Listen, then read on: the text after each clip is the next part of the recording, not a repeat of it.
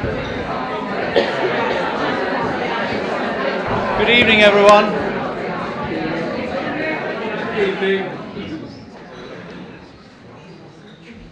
I'm amazed um, in two respects this evening. First of all, um, in the absence of Richard Peat, who has gone down with a flu bug in the course of today, that all this technology seems currently to be working. and secondly, that so many people are interested in the Book of Common Prayer. And so I'm really gratified, and I hope I can do justice to what is an extraordinarily complex subject, even though it only relates to just a book. The reason for doing this lecture this year is, as most of you will know, it is the 350th anniversary of the 1662 Book of Common Prayer, and it's also the 60th anniversary of the Queen's accession. So I thought that a lecture which tried to integrate the book, the book which is the prime book of the Church of England and has been since the Reformation, and uh, our own uh, beloved Queen. Um, and queen, kings and queens, as you'll hear later on, have been significant in the development of the Book of Common Prayer. So that seemed all entirely appropriate. I've got all sorts of things for you to take away with you. This evening it's going to be a feast of facts, of um, information of various kinds, of some literature, some music. Uh, we have a dramatic interlude in the middle. and above everything else, there are going to be dates. For those of you who wish that you were back at school studying history and having to know the dates of everything and putting them in the right order, this is just the occasion for you. so, welcome everyone. Welcome especially to any guests from other churches or um, from outside the parish of Finchampstead and California. When we come to talk about the Book of Common Prayer, I will tend to focus mainly on the services that many of us are most familiar with that is, the service of Holy Communion and the services of morning and evening prayer, which, as many of you will know, are very similar. Uh, we're not going to spend too much time delving into the words of the Book of Common Prayer, though necessarily I will refer to them from time to time. this is what we're going to do. We're going to have um, a little history lesson about the Book of Common Prayer. Then I'm going to turn to the state and its involvement with the book. Then looking at the book and its impact in various different ways. To ask the question, well, okay, that's all very interesting, but what now? And then I'll try and draw it all together. And since you would get extremely bored just listening to me talking for an hour or however long this will last, um, I'm going to have some musical interludes as well so that you can so that I can draw breath and and you can have a snack with a snack without having a snooze without feeling bad about it. If you've, if you've brought sandwiches with you, you can have a snack at any time. So, we start with the history of, of the Book of Common Prayer, and, and I do need to warn you that this is the longest section. The other thing, though, that I can say is that it may seem that in the early years we're moving forward extremely slowly. What we need to do, in essence, is get from 1549 to 1662. From 1662 until now, the last 350 years, will take very little time at all. So if you're trying to measure how long is this history going on for, it's not linear. So with all those warnings and uh, provisos, uh, let's see where we start. And as all good things start with, we start with Henry VIII. I'm not going to make any reference at all to his six wives, other than that one. but why, was, why did the Reformation in England take place? it took place for these reasons, I think. First of all, uh, because Henry VIII was uh, a very strong individual, had definite ideas.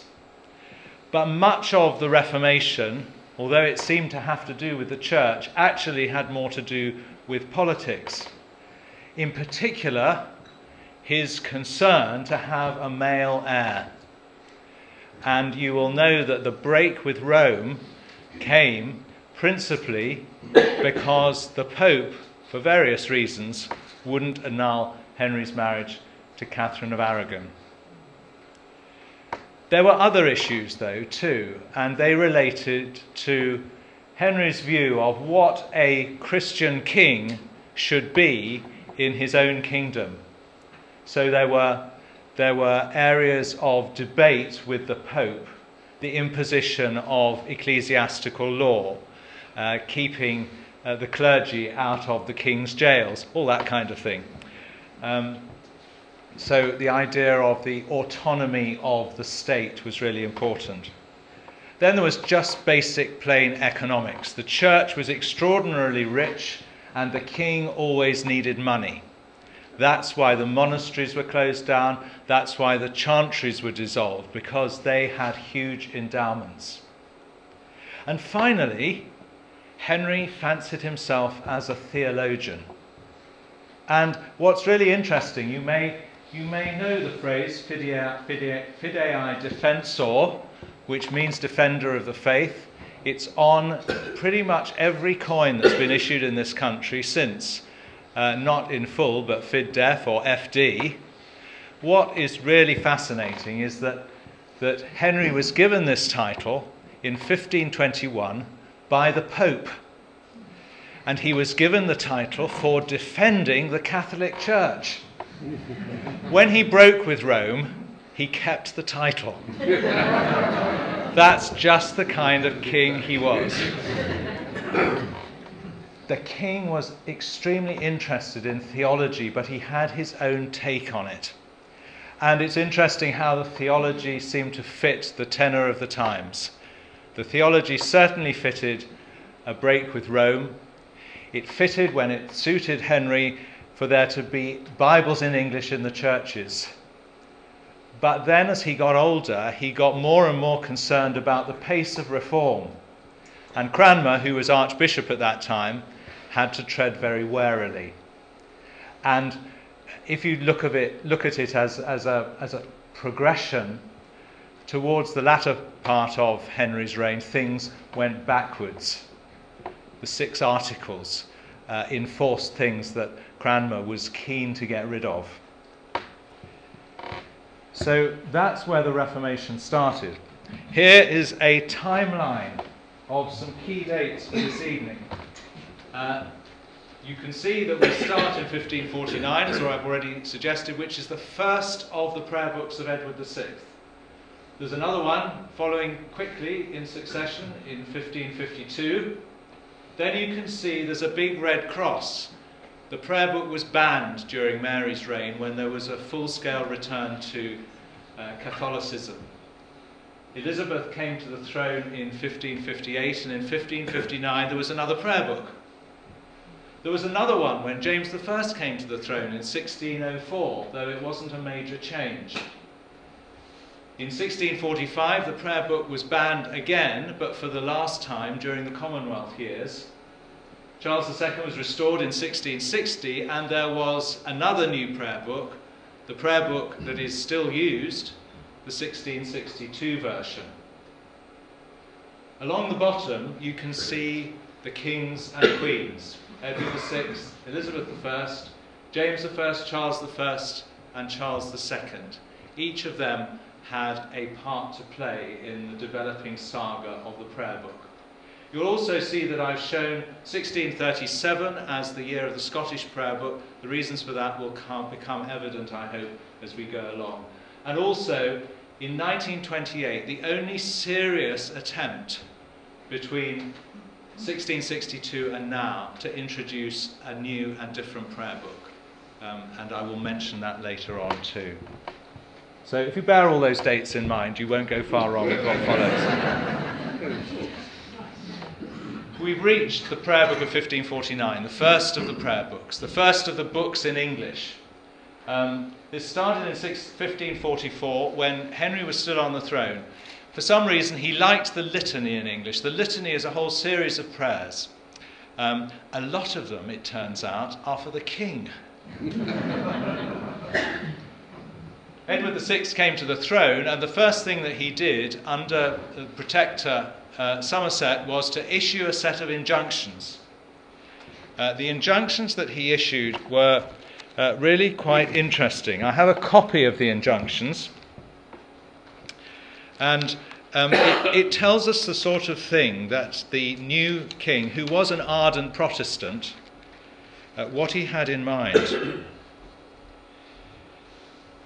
Um, and and he, I'm not going to read the whole of the injunctions, you'll be pleased to hear, but, but just one section from them. It's written, it's, it's printed in Gothic type, so it makes it a bit difficult for me to interpret, so I may stumble.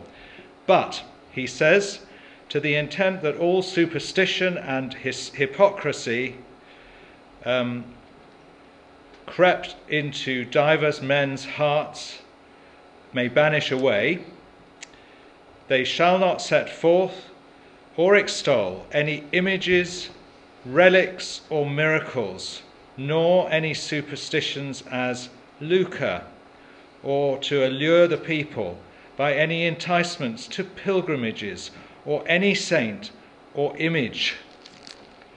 So that was the beginning of the Reformation, the, the uh, elimination of the cult of the saints which was so important in medieval England as in all other, medi- uh, or as in all other countries. Those injunctions went out. There was some attempt to enforce them, but it wasn't whole scale. 1548, Cranmer, Archbishop of Canterbury, produced an order of the communion, the first communion service in English. And then in 1549, this first prayer book. It was important for Cranmer to do two things. First of all, to get out a prayer book quickly so that the ideas that were in the injunctions and which were accepted Protestant ideas were uh, kind of kind of came into common circulation. The other thing, and the, the thing that he was extraordinarily good at, having survived almost miraculously the last years of Henry VIII's reign, was only to do what was capable of being done. He would have been able to produce a prayer book much more similar to the ones that we recognize now, but he felt that opinion would have been so strongly against it that he didn't dare to do that. This, is, this, is, this, this contains gross simplifications, this lecture, um, but it gives you an idea. So, what had changed? Well, all services before were in Latin. They were said by the priest. The priest wasn't all that bothered whether there was a congregation or not. Um, the congregation really didn't participate in the Mass, which was the most common service. Um, they were allowed to take communion infrequently, but only the bread. But the change was not as thoroughgoing as many Protestants wanted. Uh, vestments were kept, manual acts, which I'll talk about later on, uh, around the altar were kept. And the words that were used when communion in both kinds was distributed was the body of our Lord Jesus Christ, which was given for thee, preserve thy body and soul unto everlasting life. And some Protestants weren't happy with that because they thought that that was still um, consonant with Roman Catholic ideas about what was happening uh, when Holy Communion was celebrated. The other big change was to the burial service. A huge part of medieval life went around burial. Burial was a time for processions, it was a time for masses for the dead, for praying for the dead, and all that was done away with. Um, Cranmer was still criticised for one or two elements of the burial service which were removed in 1552. The reaction to this, in some places, was absolute outrage. And in East Anglia and in Devon, the countryside revolted. It was a very difficult time because the regime was not secure. There were lots of people with lots of views about what the future held for England. And Mary was around. Mary had a very popular following as the oldest child of Henry VIII. So no one quite knew what to do about this, but the response was, as we're seeing in Syria at the moment, to put down any rebellion in the strongest possible terms. Before we go on to anything else, there are two things. First of all, on the table, you will find as you leave, and if you're interested, this rather tasteful violet sheet. What I've done on this violet sheet is to give you a translation of the Roman Catholic Missal that was used most in England, the Sarum Missal. And what I've put on it is just a very small part of the communion service. Have a look at this and you'll see how different it is from the sort of services that we experience now and what a big change things were.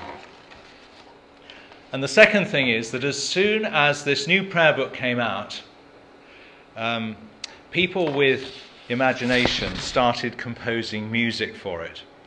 And what we're going to do is we're just going to listen to the Nunc Dimittis from, from the service of evening prayer set to very simple music by John Merbecke in 1550. And you can follow it as we go. I'm going to start at the beginning.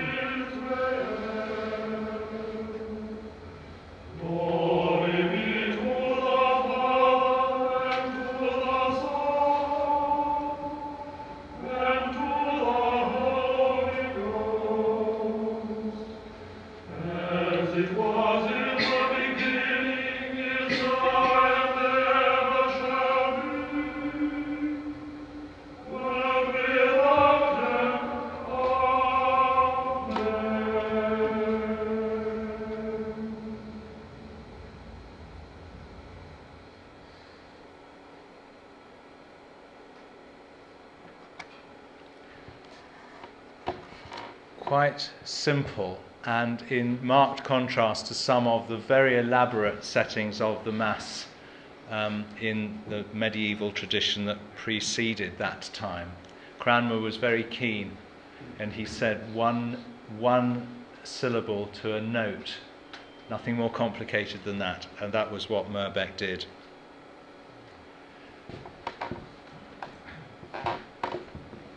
Just going to have a quick look at the rebellion in Devon um, because we have some interesting information about that. The people of Devon and Cornwall um, rose up almost spontaneously and they encamped around Exeter. Exeter uh, was under siege.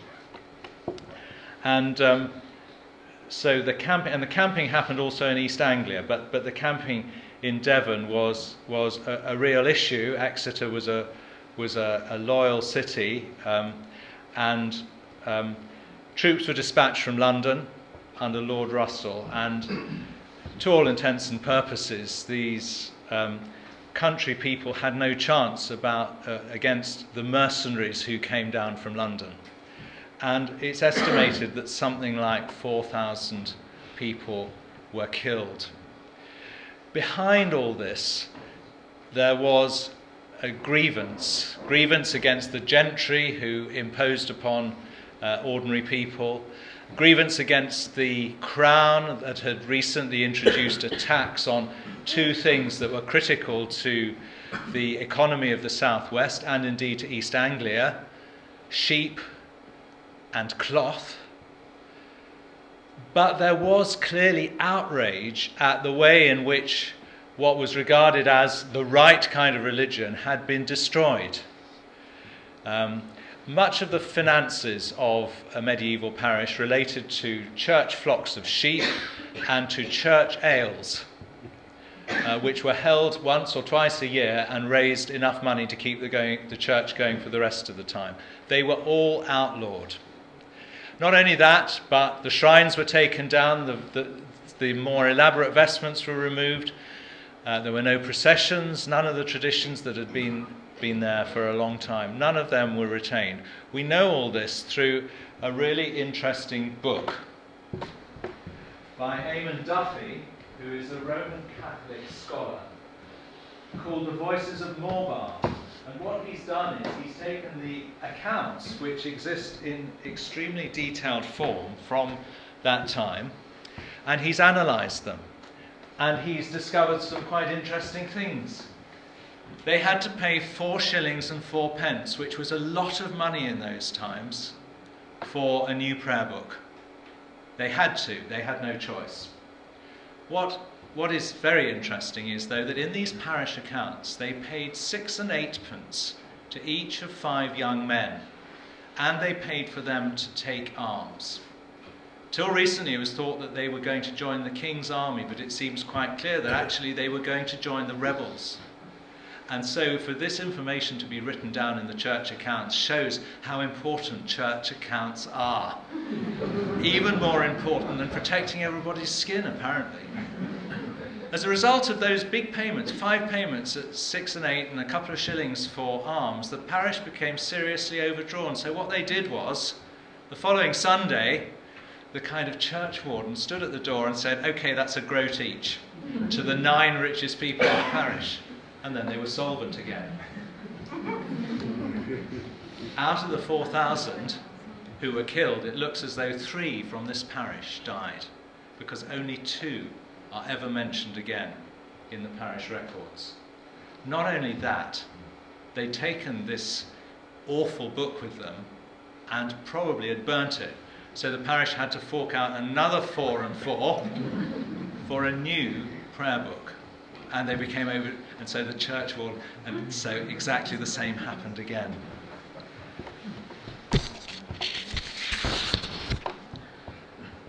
So Cranmer had three years then to reflect on the 1549 prayer book. Interestingly, he took he took counsel from some of the, the leading reformers on the continent to see what they thought.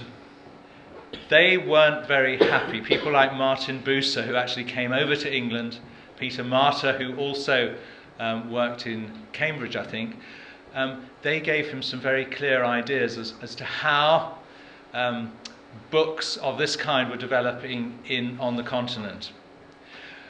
He also had a great deal of help from his strongest opponent, the Bishop of Winchester, Stephen Gardiner, who spent much of Edward VI's reign in prison, wrote a scathing and sarcastic and ironic take on the prayer book.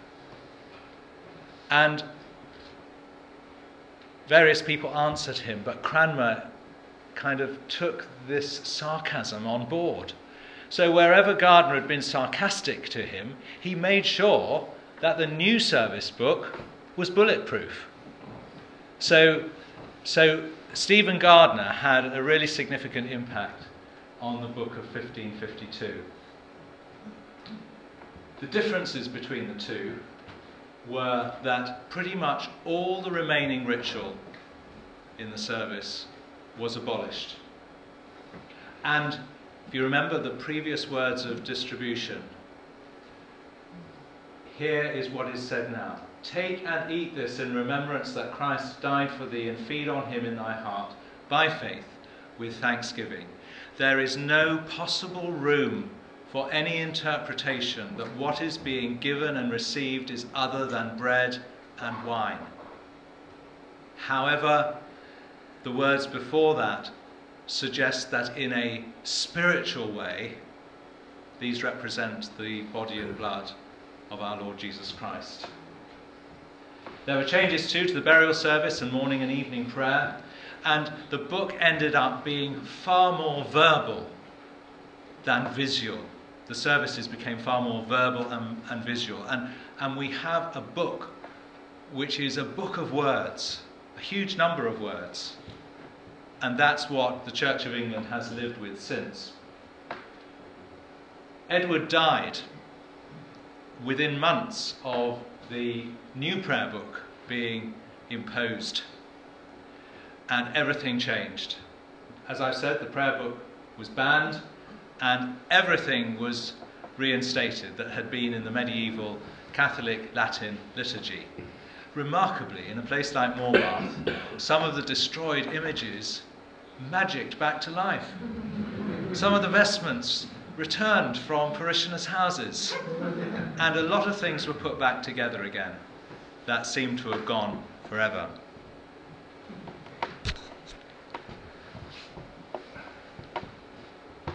So we move on to another prayer book. It's so exciting, isn't it? Prayer book after prayer book. Elizabeth came to the throne after Mary died unusually early at, in, in 1558. Elizabeth, who was the daughter, you'll remember, of Anne Boleyn, was brought up as a Protestant. Um, and she was surrounded by Protestant advisors and counselors. But her personality was a really interesting one. Um, she was clearly going to have and be the ruler of a country which was going to be Protestant. and Cranmer, of course, was dead. He'd been burnt at the stake. Um, but those who were in Cranmer's mould thought, good, a Protestant queen, let's get on. Let's do the things that Cranmer might have done in his third prayer book. Let's just do away with anything that could possibly be interpreted as having anything to do with the old traditions or with, with what we regard as heretical understandings of uh, what's going on, particularly in the communion service. They were disappointed. Elizabeth didn't pretend to the theology of her father, but she was equally as stubborn and determined.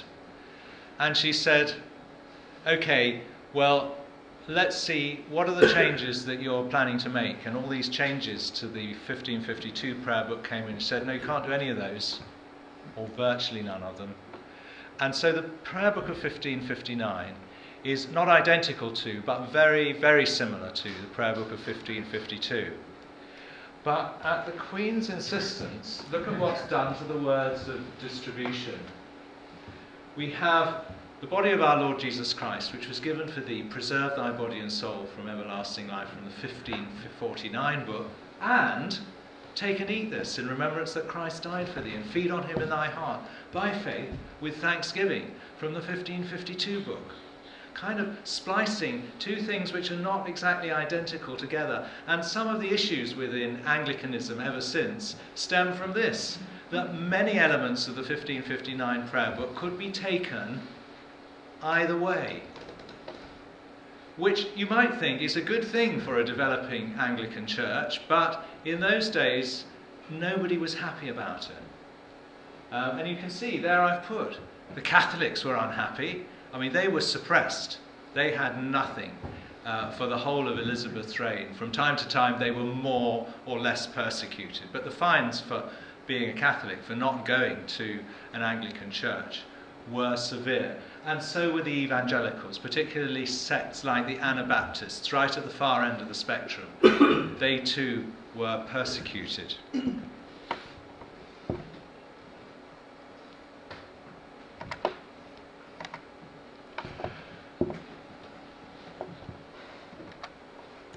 This is a little kind of schematic diagram of what went around the Book of Common Prayer in Elizabeth's time. First of all, the Act of Supremacy. Henry VIII was very keen on his Act of Supremacy. We will come back to that. The Act of Uniformity, imposing the Book of Common Prayer throughout the land.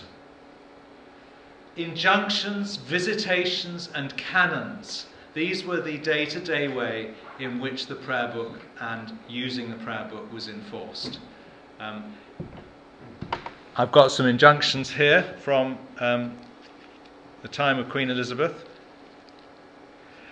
Um, those doing the visitation, usually the bishop, were required to find out whether there is whether any by preaching, writing, word or deed do maintain the usurped power of the Bishop of Rome. To you and me, that's the Pope. Mm-hmm.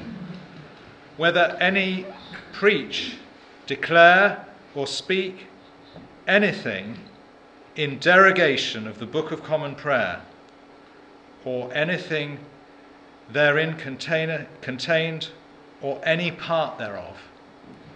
And he goes on for page after page. There's virtually nowhere to hide if you're, you know, just a humble cleric of some kind. Canons were the rules of the church that the clergy had to abide by. Then there were the 39 articles. You could spend a whole evening looking at the articles. They're a fascinating document until, until very recently. The um, clergy of the Church of England were required to subscribe in public to the 39 articles. They didn't stay identical, they changed, but by 1662 they were, they were definitive.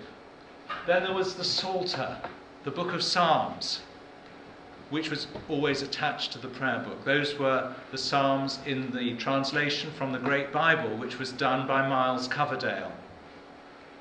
And then there were the books of homilies. I'll read you something from a homily. The homilies were there because there was concern about the um, lack of learning of the clergy. So they were told that if they weren't clever enough to write their own sermons, here are your sermons for you.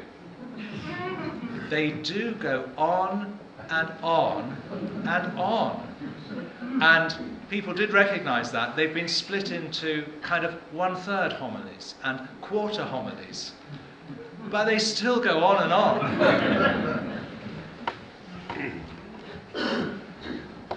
So that's the kind of, that's how the Book of Common Prayer, in the centre of all that, was enforced. Here we are. Look, we're covering almost 100 years in one slide. The first, the first thing, though, is the homily against rebellion. Uh, Elizabeth was not terribly secure on her throne. It was only 1588 was the time of the Spanish Armada. And in 1570, there had been quite a lot of rebellious activity. And so the last of the homilies, homily 21, the homily against rebellion, was, was produced in that year. Um, I'm going to read you a little bit of that later on. But it is, you can't be in any doubt about the message. And the message is the one that we'll talk about later on in relation to that. 1603. King James the sixth and the first. Two in one. And the following year, um, James, who even on his way down from Scotland to London had been pestered by people giving him petitions about how the prayer book was to be made properly Protestant, decided that he would, he would be a good king. Uh, he was the first king or queen for many years who hadn't actually changed the religion of the country. So he was off to one good start. But he called together the Hampton Court Conference, and uh, there were two, two results of that. One was a new prayer book, but it was hardly changed at all. Nobody could agree on the changes or the direction that the changes should go in, whether they should go up or down. And so, in the end, uh, out came the same prayer book, basically.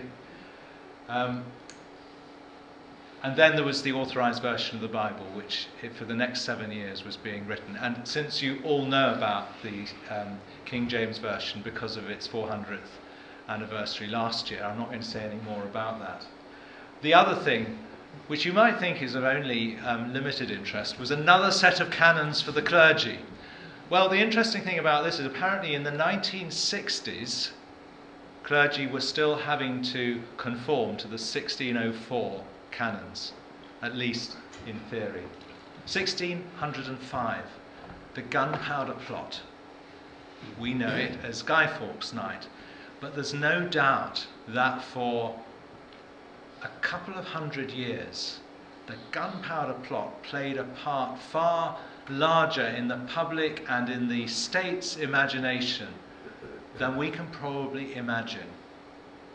The attempt to blow up not just the king, but everyone in the government was seen as such an affront to any kind of decent behavior that it became to be memorialized.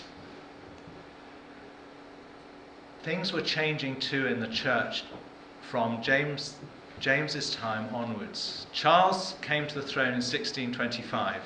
Um, in many ways, an enlightened monarch. Uh, he built up a huge collection of paintings, for example. Um, but uh, he was as rigid as many of his predecessors had been. He had a very high view of his own authority during his time, Archbishop Laud, who had the benefit of being born in Reading, made a lot of changes. And, and what, how you could typify them was it was a kind of creeping upwards, um, creeping up the candle. And so churches were reorganized, and new church furniture was installed, and vestments started to creep back in. And um, a lot of things were done which was particularly concerning to people who took themselves to be true Protestants. 1637, someone made the decision that the Scots should have their own prayer book. Interestingly, it was based on the 1549 book, not on the 1552 or the 1559 or the 1604. And this was imposed on the Scots, and they hated it. You may remember the, sto- the story of someone getting up to preach in the cathedral in Edinburgh, and a lady whose name I forget threw a footstool at him, and anarchy broke loose. And that was one of the direct, um, one of the direct results of all of that was the Civil War. Well, that was one of the things that led up to the Civil War, which kind of started in earnest in 1642.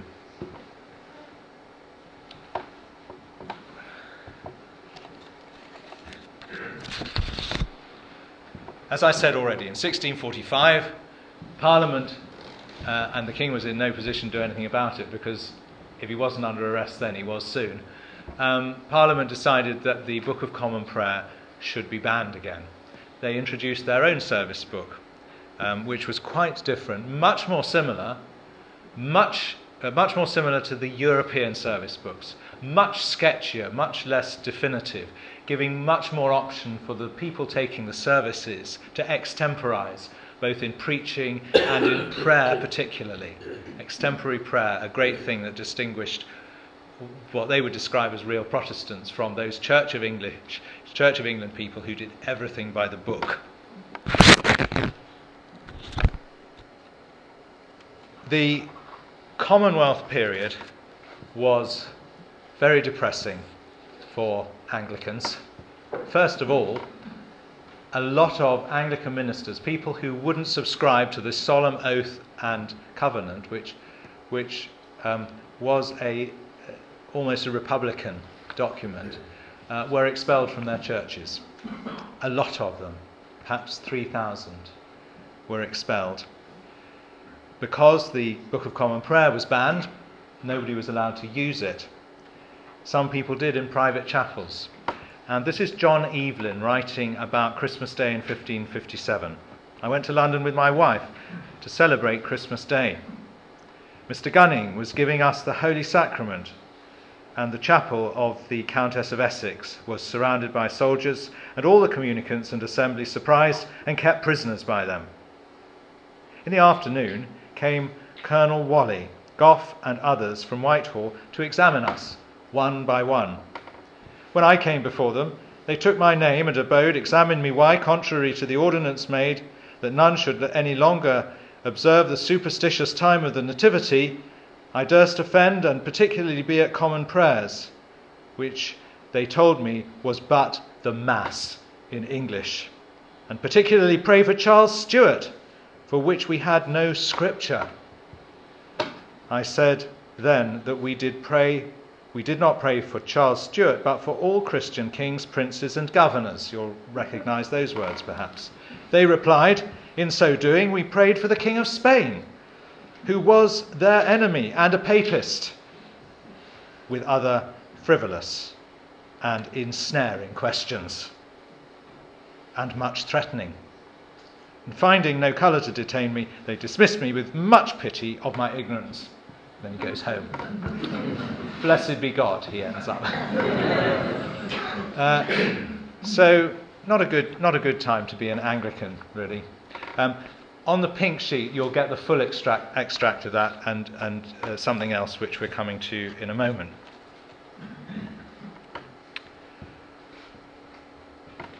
Everybody got sick of the Commonwealth, and as you know, they invited Charles II to come back. Before he did, he issued the Declaration of Breda, which is really interesting. A liberty to tender consciences, and that no man shall be disquieted or called in question for differences of opinion in matters of religion which do not disturb the peace of the kingdom. This is excellent English toleration at its best, isn't it? that's lovely. And so everybody would have welcomed him with that promise. And he was restored. Meanwhile, in Finchampstead, you may recognize this. Uh, this is a photograph of part of the board in the church which lists the rectors of the parish. 1592, Samuel Marsh. From 1645 to 1660, there was no rector. Samuel Marsh apparently was not willing to sign up to the solemn oath and covenant. In 1956, the parishioners of St James Finchampstead put on a pageant based on a book written at the end of the 19th century called The Chronicles of Finchampstead. And one of the elements of that was what happened to Samuel Marsh. Now, these are not the words of history, but the words of the imagination. And we have uh, two very reputable current members of the St. James congregation, Richard and Morris, who are going to impersonate, on the one hand, the rector, and on the other hand, uh, the, the roundhead captain who comes to check him out. So, if you wouldn't mind coming forward. And um, we have a 17th century microphone for you. so, uh, just stand over there um, just, just pass the microphone to one another as you go. Samuel Marsh, it has been reported to the Lords Commissioner of Parliament they have refused to sign the solemn league and covenant lately con- concluded and agreed upon for this realm of England. Not agreed by me, young man, nor, nor by many like me. Do you think I will break faith with the things that I have loved and served for more than 50 years? Or abandon the prayer book, which day by day I have used in yon little church for more than half a century? Or cease to teach my little flock? Nay, sir, I will never betray the tr- my trust.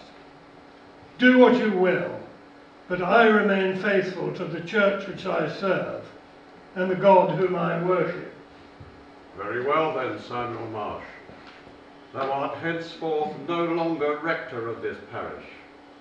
By the authority vested in me, I deprive thee of all thy rights and appurtenances.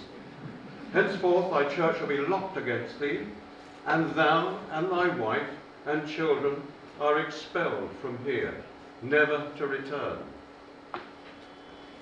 Too late. No man can harm me now, for I am at the end of my earthly journey.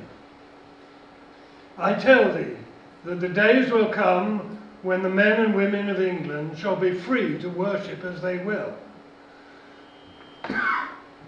The days will come when this old church shall be unlocked and be not locked again forever, night or day. the days will come when you shall see once more a king upon the throne of England. Long may he reign. Sir, I bid you farewell. A contumacious, stubborn old fool.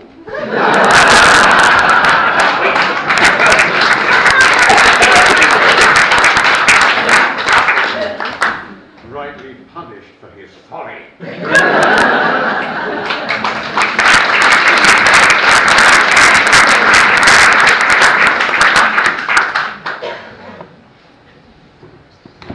What's interesting is there was no rector, so there was no Puritan minister put in this place during the Commonwealth years. And interestingly, uh, Thomas Bright was appointed just a couple of months after Charles came back and, and before the introduction of the 1662 prayer book.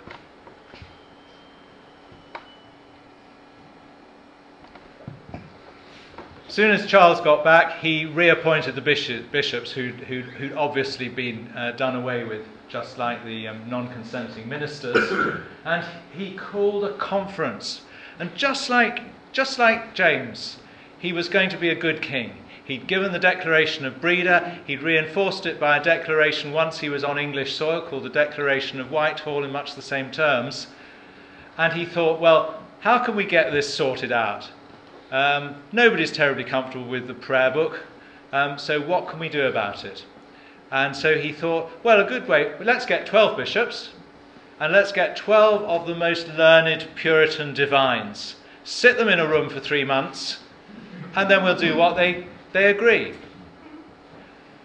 Unfortunately, they didn't agree. And I have to say, they didn't agree because the bishops had set out not to agree with anything. They had decided that they were having none of this Puritan nonsense. They'd had enough of Puritans. the prayer book had served bishops before, and so the prayer book will stay as it is. Indeed, the prayer book needs to be improved in the opposite direction.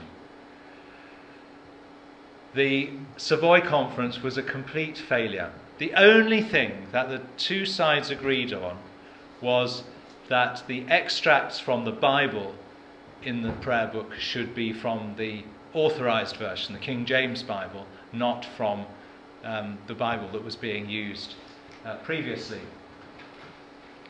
But note something else the Corporation Act. In spite of the King's tolerance, apparently, Parliament passed a law which said that uh, no one who didn't make the um, uh, no one who didn't um, take communion in the Church of England could be a member of any corporation, that is, any public body.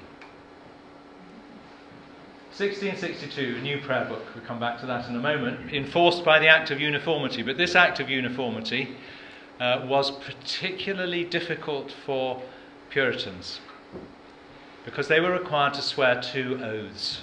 The first was of loyalty to the king and to the use of the Book of Common Prayer. The second was to say that um, the solemn oath and covenant was not only null and void now, but always had been null and void. And you can appreciate that having sworn an oath, to be required to swear another oath that the previous oath wasn't worth the paper it was written on would be a difficult thing for people of principle to do. Things actually got worse than the Corporation Act and the Act of Uniformity, and a couple of years later came along the Conventicle Act. Outside the Church of England, no one could gather together in numbers greater than five without risking being imprisoned. And then the Five Mile Act. No former minister could come within five miles of any town or any place where he had ministered in the past. So much for the word of a king.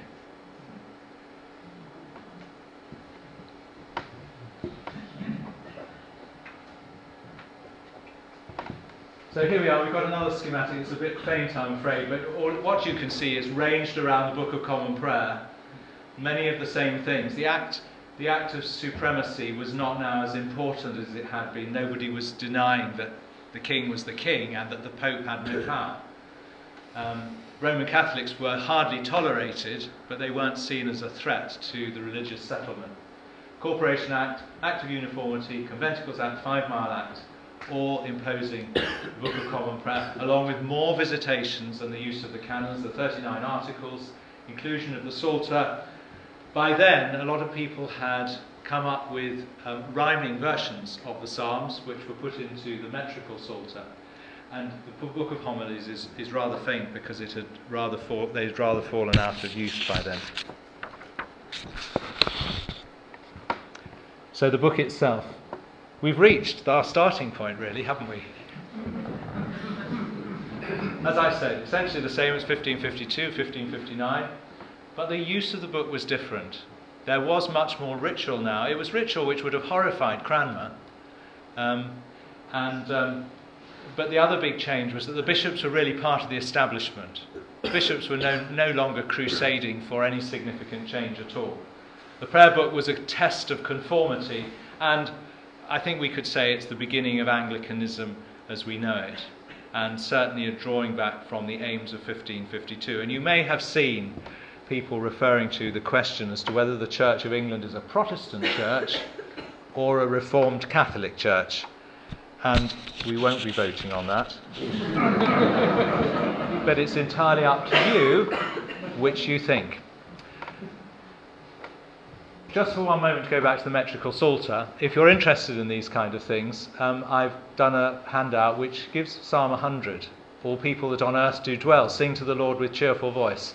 That's from the first metrical psalter, and I've given you variants from other psalters.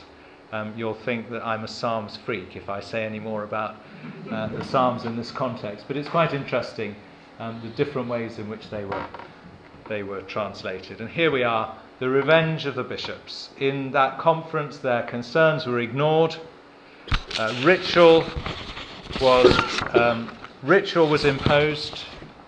Uh, ritual.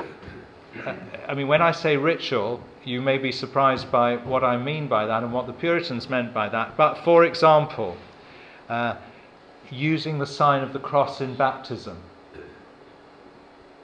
which we might take to be uh, common usage. Um, also, um, um, the kneeling to receive communion was offensive to the Puritans. I can't go into the reasons. They had excellent reasons for all these things, and all their reasons principally would have been based upon Scripture, upon the Bible. So you mustn't think that I'm criticizing the, the, the people who effectively uh, lost lost their livelihood, lost their vocation. One other thing was imposed by the Act of Uniformity, and that was that all ministers in the Church of England had to be had to have been ordained by a bishop. And many of the ministers prior to that, during the Commonwealth period, hadn't been. And again, for many of them, exposing themselves to a second ordination just wasn't acceptable because it meant their first ordination was valueless. Um, very difficult indeed. If you're keen on the act of uniformity and to see what these oaths are that people had to swear, uh, there is yet another handout for you to take away. But it's quite interesting. The result of the act of uniformity was what's known as the Great Ejectment. Huge numbers of ministers, somewhere between one and two thousand, being removed from their posts. I thought you might like to hear what Samuel Pepys had to say about one of those ministers, who clearly he held in high regard. This is the last Sunday before the Act came into force, and he went to hear Dr. Bates at St Dunstan's. He went to hear him in the morning, getting up before dawn so that he would get a good place. He went then in the evening too, Dr. Bates pursued his text again very well, and only at the conclusion told us after this manner I do believe that many of you do expect that I should say something to you in reference to the time, this being the last time that possibly I may appear here. You know it is not my manner to speak anything in the pulpit that is extraneous to my text and business. Yet this I shall say that it is not my opinion, faction, or humour that keeps me from complying with what is required of me, but something which, after much prayer, discourse, and study, yet remains unsatisfied and commands me herein. Wherefore, if it is my unhappiness not to receive such an illumination as should direct me to do otherwise, I know no reason why men should not pardon me in this world, and am confident that God will pardon me for it in the next. And so he concluded. I hear most of the presbyters took their leave today, and the city is much dissatisfied with it. For those ministers, life became extremely hard. They couldn't meet with their congregations in safety or in the open. In the history of the Broad Street Chapel in Reading, I read this.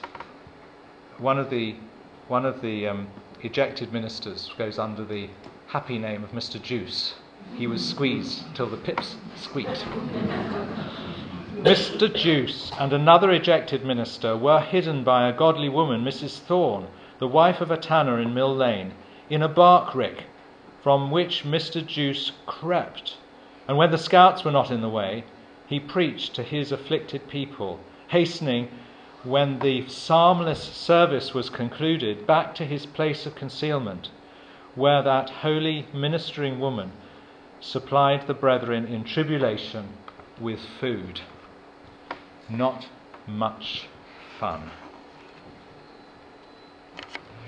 Happily, 350 years later, there was a great celebration in Westminster Abbey when the United Reformed Church, representing the heirs of many of those ministers, um, came together with the Church of England and they all said good things about one another, uh, which was very happy. And as you'll know, in many places, uh, people from um, dissenting traditions and their Anglican uh, friends get on extremely well together. We're going to have a little more music now while you look at that lovely picture, um, or the next one. And what we're going to hear is we're going to hear a little piece of music by Purcell. And um, this was written for a text in the Book of Common Prayer, the Jubilate, and um, which is sung, um, which is sung at morning prayer as one of the canticles.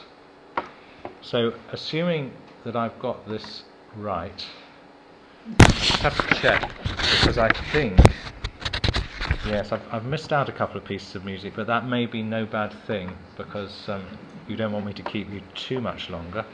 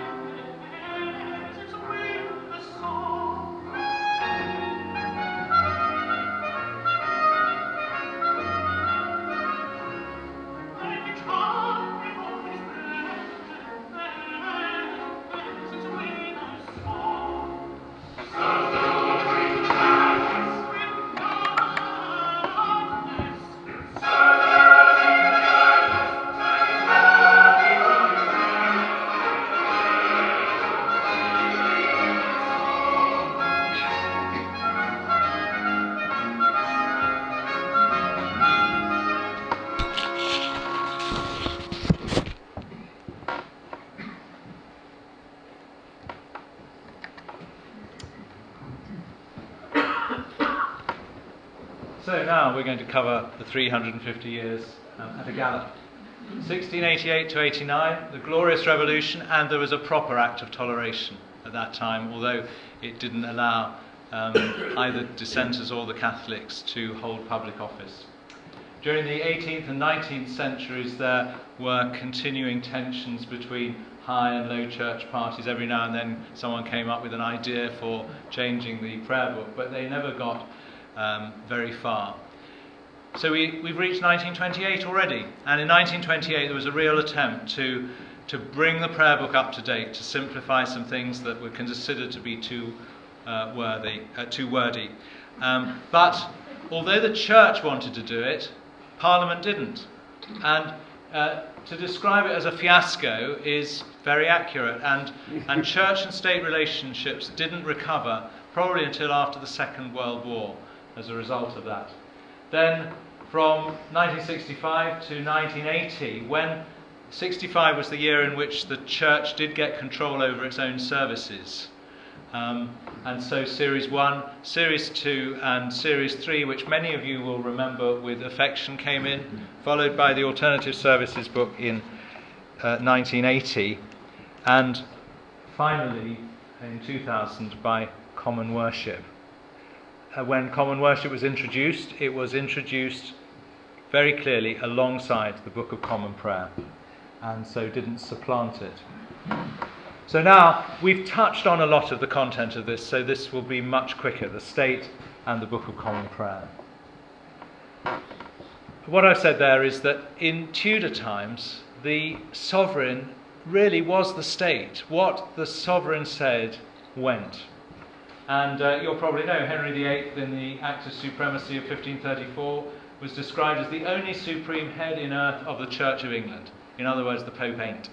And 1559, they had to change the words because there was a big debate, big, big debate about whether a woman could be the head of the church. No, she couldn't, but she could be the only supreme governor of this realm. And to make it absolutely clear what that meant, as well in all spiritual and ecclesiastical things uh, as, and, or causes as temporal. In other words, she wasn't just queen, but she was governor of the Church of England, and she behaved as though she was head of the Church of England. But the words just about satisfied just about most people. By Charles I's time, all this had tended to collapse, and the Civil War was an example of the Parliament setting itself up against this idea of kingship. And from then on, kings were tolerated. But as we've seen in Charles II's case, the king could say what he liked, but if Parliament didn't enact it, it didn't go anywhere at all. But we do have this idea still of, of and, and indeed, the Queen still is the, the supreme governor of the Church of England. So the idea has remained, but the power has gone. In terms of the Book of Common Prayer and the state, in terms of what's built into the services, um, we pray for the Queen regularly in Book of Common Prayer services. Um, the acts of uniformity imposed the Book of Common Prayer and the oaths, the homilies um, uh, built up that. I'm going to skip the extract from the homilies I was going to read you. It's here if you're very keen to read it afterwards. But it's very very strong stuff read from the pulpit about how, how the Queen, as she then was in 1571, is God's representative here on earth. And rebellion against the Queen is rebellion against God. That's a bit briefer than the homily. the Articles of Religion, uh, 42 for time, then 39, and if you want to see what they are, just look in the back of most prayer books the injunctions, the visitations, the canons, and then there are the state services. In 1662, there were four state services. The date on which Charles I had been executed, and the Puritans were horrified about this. They said, You've introduced a new saint, Saint Charles I. We can't bear it. The restoration of King Charles II, and they said, Well, you've introduced another, another Charles, another St. Charles. We can't bear that either. The service for uh, November the 5th, remembering this um, fortunately avoided atrocity. This is from a prayer book of 1734, which is down here. And you can see here that there's this special service on the right, and here is a picture the eye of heaven seeing the conspirators and foiling their plot. If you read these services, the language again is extraordinarily strong uh, and something that we would think was not at all correct nowadays. And then there was an accession service, which is the only one that has retained the date uh, of, the, of the sovereign's accession. These services remained until 1858, at which time uh, Victorian sensibilities realised that all of this was somewhat over the top and um, they were abolished. Here's a little extract. Um, it ought to have some music to go with it because it's, it's not very easy to read, but I've, I've, highlighted, I've highlighted this. This is someone's take about, about what the liturgy in the prayer book is all about. It's about order, it's about coercive collectivity. In other words, it's about forcing everybody to do something, and it's therefore about power. You may or you may not agree with that, but I thought it was interesting. So, we're now going to move on to the book and its impact.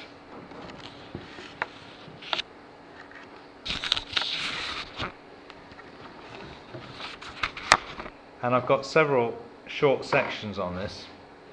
The first, if we think about the book itself, one thing is that it's not like any other similar prayer book anywhere in the world except for those places that have um, adopted or adapted the Book of Common Prayer itself. One thing that is really interesting, I think, is that in medieval times, the service was the Mass. The regular service was the Mass, as I described right at the beginning. Within a few years of the first prayer book, at the Church of England, main services were morning prayer and evening prayer. This would have absolutely horrified Cranmer. Cranmer was so keen on the sacraments that one of the main reasons for his recantations before his final execution was that he couldn't bear to be separated from taking the communion, taking the Mass.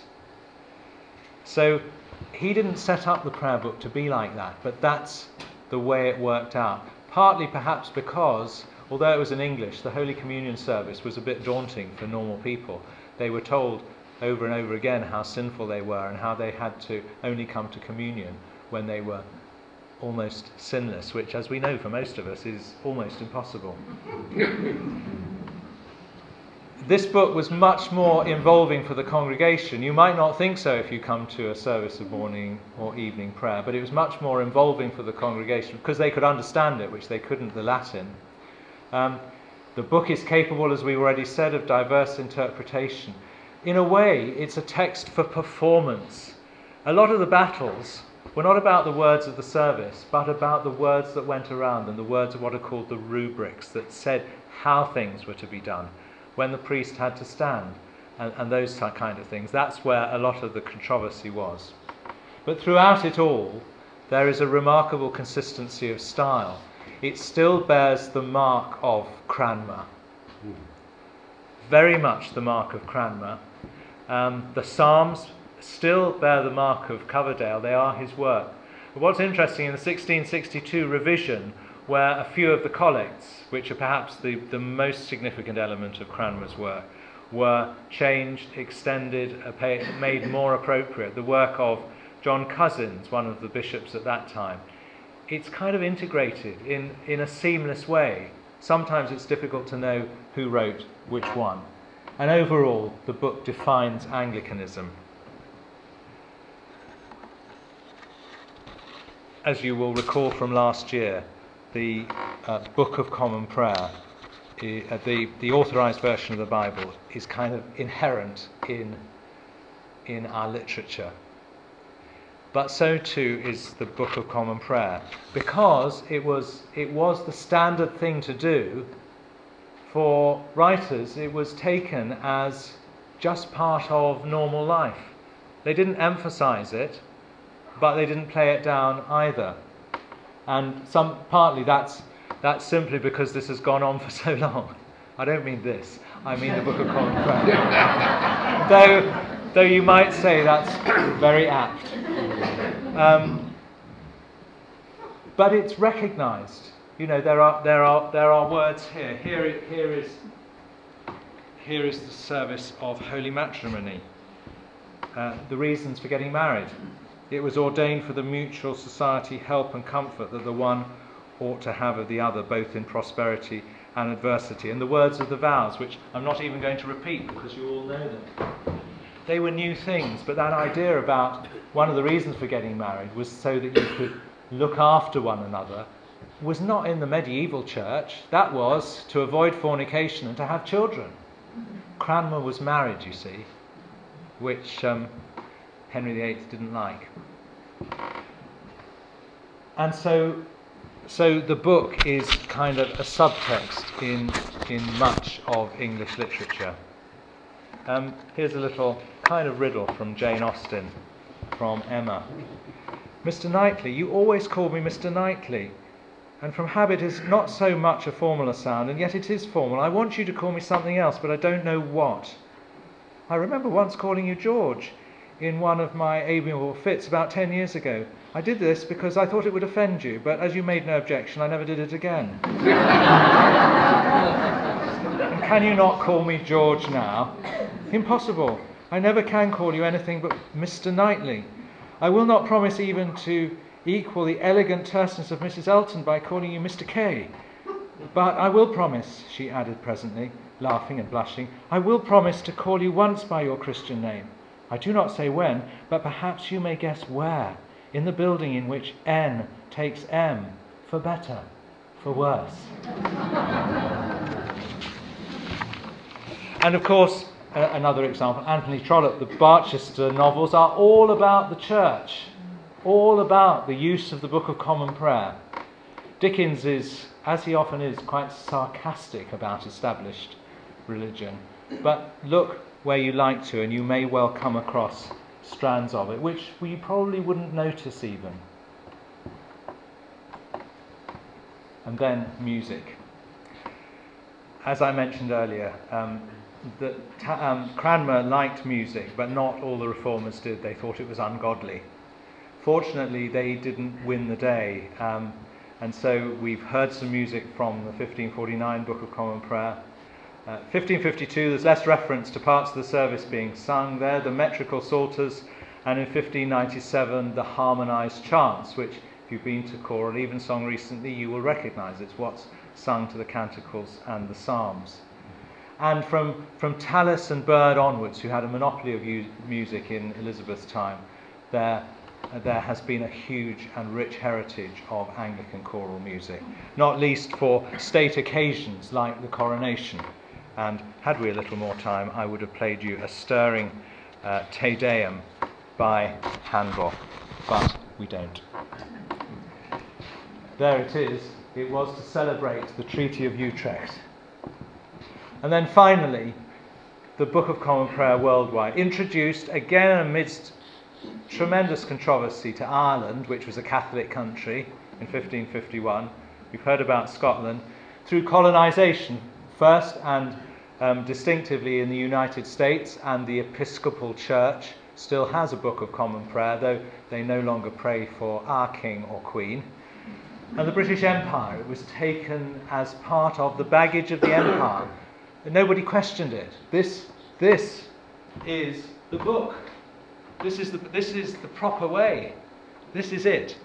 Although later on, people did try to kind of enculturate it, a term that we heard last week from the bishop. Uh, there were missionaries who went out to other ter- territories and took with them the Book of Common Prayer, and there was translation into many other languages. And in most of those cases, there was very little um, radical revision until the late 20th century. So, what now? Well, now the book has moved from being normative to being optional, sitting alongside almost anything, because almost anything can come out of common worship. This is one of about six volumes of common worship. The services that we use here, the red book that's used at St Mary and St John's, are out of common worship. And you'll know if you've studied them that there are loads and loads of variants. So the idea of a uniform service just doesn't exist in the Church of England anymore. And some of the reasons for that I, I, I put up there. But, but things were changing in the 20th century. In particular, um, high church people, particularly, wanted to get back the idea of the Holy Communion service being at the centre of Christian life. So the parish communion movement took place. In the Roman Catholic Church, there was the liturgical movement, which started in a way by providing a variety of Eucharistic prayers.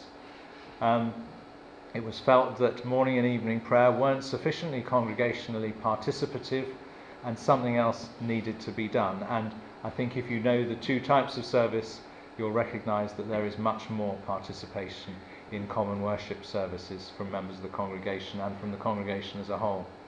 There was the Church of South India, which, which, um, which used its own liturgy from 1947 onwards, and because it was a combination of various churches, uh, it, it, it, was very flexible um, in the way that it approached that. Um, and, and of course, there are language changes. It sounds very odd to be saying thee and thou nowadays, very odd indeed outside of church. Um, the idea, we started off, didn't we? Dearly beloved, and what's the next word? Brethren. Well, it meant brothers and sisters. They just didn't bother to put in the ancestors bit. But man meant people. And of course, it's an idea which is not terribly acceptable nowadays. Um, people who've grown up outside the church just don't get it. They don't understand it. And why would they when man means all sorts of other things? So here we are. Now, what's going to happen in the next hundred years? Well, you may well ask. I've got no idea at all. Absolutely no idea.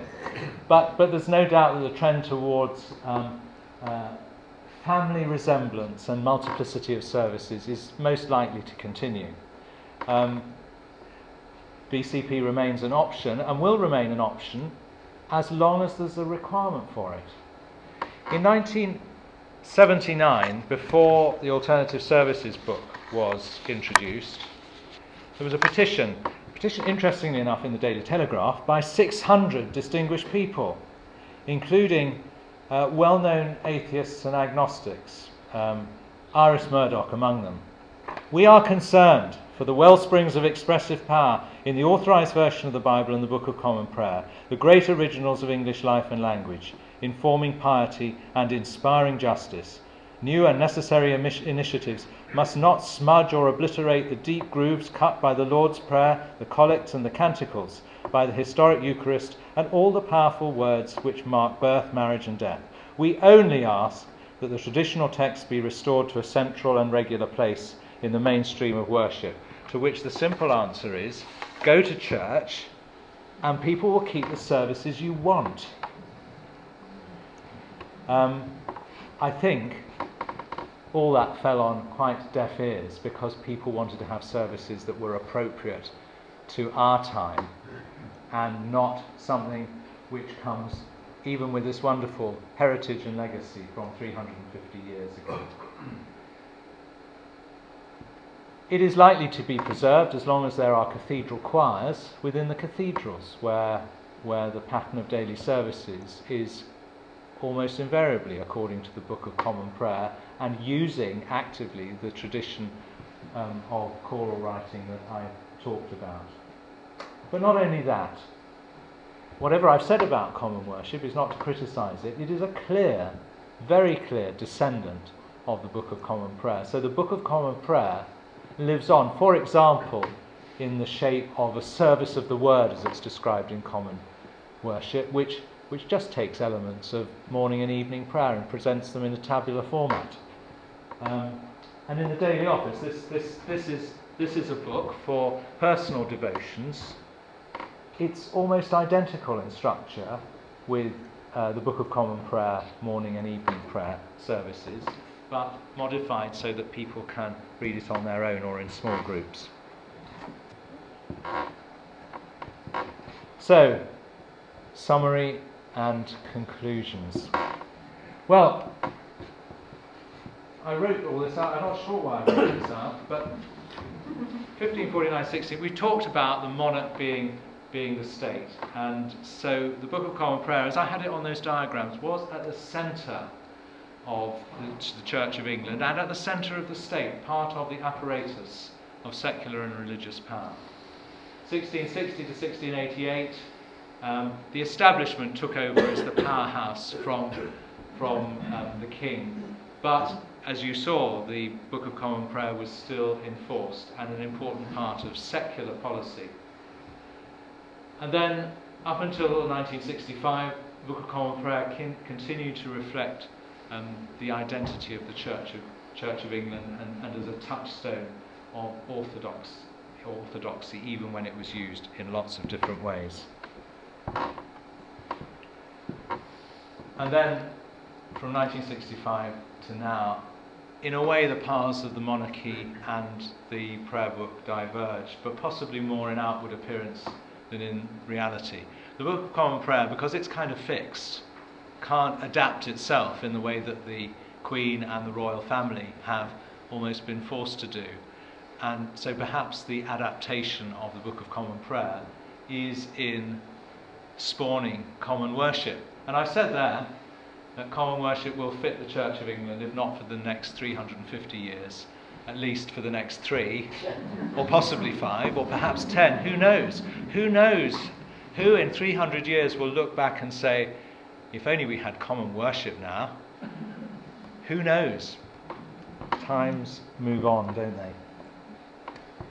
But here we are in 2012, both the Queen, I'm sure in a place like Finchampstead, and the Book of Common Prayer remain for many people dearly beloved. So, um, slightly over time, but I didn't want you to ask me any questions because I didn't. the answer will be I've got no idea.